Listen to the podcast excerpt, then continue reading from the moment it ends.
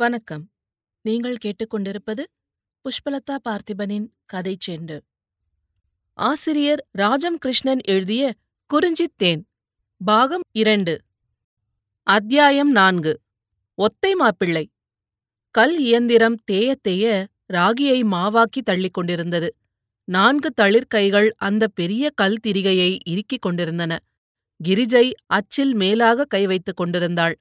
கீழ்ப்பகுதியில் கை வைத்துக் கொண்டு அவ்வப்போது தானியத்தை எடுத்து இயந்திரக் குழியில் இட்டுக் கொண்டிருந்தவள் பாரு. வீட்டில் அப்போது யாருமே இல்லை. பாட்டன் தேன்மலைக்கு சென்றிருந்தார். பெற்றோர் கிழங்கு தோட்டத்துக்கு சென்றிருந்தனர்.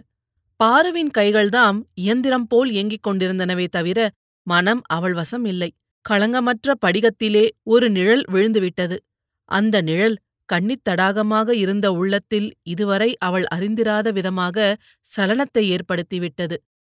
கிருஷ்ணன் மரகதமலைக்கு போய்விட்டான் என்று அறிந்ததிலிருந்தே அவள் உள்ளம் அலைபாய்ந்து கொண்டிருந்தது. அந்த வட்டகைக்கே அவன் ஓர் அரசனைப் போல் உயர்ந்து விட்டவன். எத்தனையோ சீமான்களும் பெரிய தனக்காரர்களும் பெண்கள் பெற்றவர்களாக இருக்க மாட்டார்களா? அவர்கள் வீட்டுக்கு எந்தப் பெண் செல்ல கொடுத்து வைத்திருக்கிறாளோ? என்னக்கா? ராகியே போடாமல் வெறுமே அரைக்கச் சொல்லுகிறாயே. எவ்வளவு நேரமாச்சு? கிரிஜை கேட்டதும் பாருவுக்கு வெட்கம் உண்டாயிற்று. ஒரு பிடி ராகியை போட்டாள். அவர்கள் வீட்டிலிருந்து கிருஷ்ணனின் தந்தையும் தாயும் அவள் பெற்றோரை வந்து கண்டு அவளை தங்கள் மகனுக்கு கேட்காது போனால்? சில நாட்களில் மரகதமலை அத்தையும் மாமனும் வருவார்கள். ரங்கனோ இல்லை. ஜோகிக்குத்தான் அவள் என்பது தீர்மானமாயிற்றே. வெளி உலகு சென்று வண்ண வண்ண புதுமைகளில் மூழ்கி வந்து அவள் இருதயம் கவர்ந்த அழகனிங்கே பத்து ஆண்டுகள் போல் இரிய உடையார் கோயிலின் எல்லையை விட்டு வராத ஜோகி எங்கே? மாலை தீபமாடத்தில் விளக்கு வைத்துவிட்டு தாயும் தந்தையும் வருவதை எதிர்பார்த்து அவள் நிற்கையிலே அண்ணன் பீமன் அம்மையுடன் பேசிக்கொண்டே வருவதைக் கண்டான். அம்மை பின்புறமாக வந்து சுள்ளிக்கட்டை கீழே தள்ளிவிட்டு வந்தாள். சாப்பாடு எடுத்து செல்லும் புதிய தூக்குப்பாத்திரம் ஒன்றை ஆட்டிக்கொண்டு வந்த பீமனை கண்டதும் பாரு ஆவலுடன் அதை அவன் கையிலிருந்து வாங்கினாள். திறந்து பார்த்துவிட்டு சிரித்துக்கொண்டே எனக்கு ஒன்றும் வாங்கி வரவில்லையா அண்ணா? என்றாள். பீமன் சிரித்துவிட்டு கண்ணை சிமிட்டினான். ஒன்றும் வாங்கி வரவில்லையா? அம்மையிடம் கேள் உனக்கு என்ன வாங்கி வந்திருக்கிறேன் என்று சொல்லுவாள் என்றான். ஒத்தைக்கு செல்லும் அவனிடம் புதிது புதிதாக மங்கையர் மேலுக்கு அணியும் பட்டு ரவிக்கை துணிகள் வந்திருப்பதை சொல்லி தனக்கும் அவ்விதம் புதிய துணிகள் வேண்டுமென்று கேட்டிருந்தாள் அவள். அந்த துணிகளை அம்மை தன் முண்டுக்குள் ஒளித்து வைத்திருக்க கூடுமோ உடனே அவள் அம்மையிடம் ஓடி இங்கே அம்மா காட்டு என்றாள். தாயும் சிரித்தாள். அவள் சிரிப்பில் பொதிந்திருந்த பொருளை உணரக்கூட பாருவுக்கு பொறுமை இருக்கவில்லை. எங்கே அம்மா என்றாள் சினுங்களும் சிறுசிறுப்புமாக. என்னிடம் எது? அவனல்லவா வேண்டி வந்திருக்கிறான்? கிரி சுடு தண்ணீர் கொண்டாமா என்று தலைவட்டை அவிழ்த்து உதறிக்கொண்டு தாய் கை கால் கழுவ நின்றாள். தாயின் மறுமொழியும் தமையனின் சிரிப்பும் அவளுக்கு அர்த்தமற்ற கோபத்தையே உண்டு பண்ணின. கோபத்துடன் அடுப்படியில் உட்கார்ந்து எரிந்து வெளியே வந்து கொண்டிருந்த விறகை ஆத்திரத்துடன் உள்ளுக்கு தள்ளினாள். கையை தேய்த்து தேய்த்து கழுவிக் கொண்டிருந்த தாய் திருதிருவென்று எரிந்த செந்தழல் ஒளியில் மகளின் கோபமுகத்தின் அழகைக் கண்டு உள்ளூர சிரித்துக் கொண்டிருந்தாள். கால் கை கழுவி முடிந்ததும் அருகிலே வந்து மகளை பார்த்து கொண்டே அண்ணனிடம் முதலில் என்ன வாங்கி வந்திருக்கிறான் என்று கேட்டாயா மகளே? என்றாள். எத்தனை தரம் கேட்க வேண்டுமாம்? வாங்கி வந்ததை கொடுத்தால் கொடுக்கிறார் இல்லாவிட்டால் வேண்டாம் என்றாள் பாரு. அடுப்பின் கீழ் வந்து நின்ற பீமன் அட அட அட இந்தாமா முகத்தை கொஞ்சம் இப்படி காட்டு. என்னை பார்த்து நான் கொண்டு வந்த பரிச இப்போது வேண்டாம் என்று சொல்லு என்றான். கோபத்தோடு முழங்காலில் மோவாயை பதித்துக் கொண்டு அமர்ந்திருந்தவள் காதருகிலே ஒத்தைக்கு போய் அழகான மாப்பிள்ளையை சம்பாதித்து வந்திருக்கிறேன்.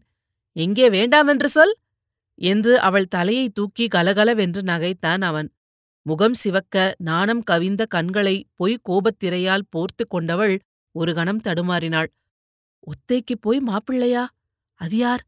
ஒருவேளை கிருஷ்ணன் ஒத்தைக்கு போயிருக்க கூடுமோ? இருதயத்தில் களி துள்ள கருவிழிகளில் ஒளி சிந்த அவள் மௌனம் சாதித்தது கண்டு பீமன் கைகொட்டி நகைத்தான்.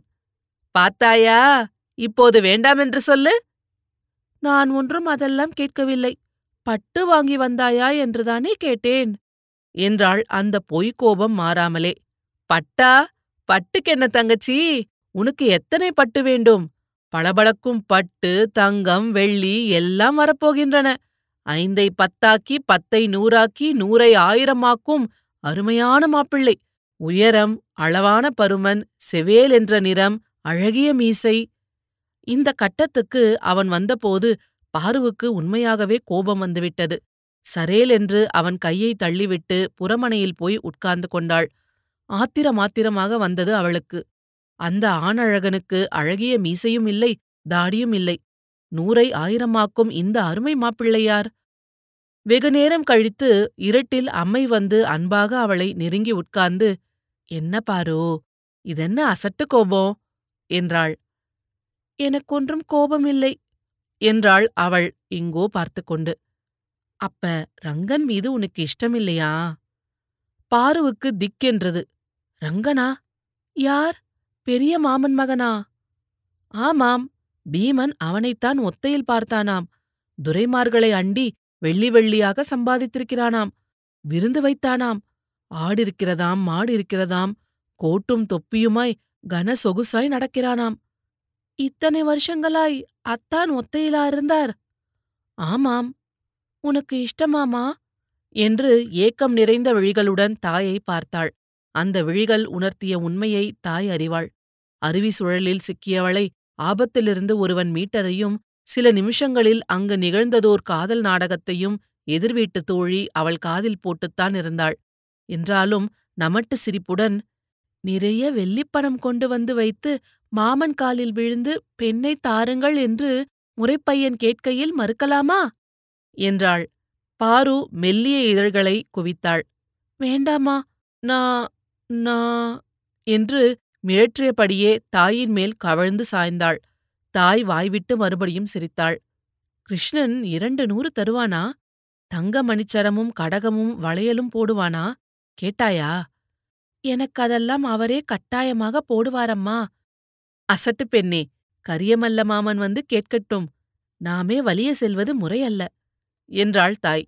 இதற்குப் பிறகு வாயிலில் அடிசத்தம் கேட்கும்போதெல்லாம் நிழல் தட்டும் போதெல்லாம் கரியமல்லர் தம் பூண் போட்ட தடியுடன் வருகிறாரோ என்று பாரு கதவருகில் நின்று நெஞ்சு துடிப்புடன் நோக்கலானாள். இத்துடன் இந்த அத்தியாயம் நிறைவடைகிறது.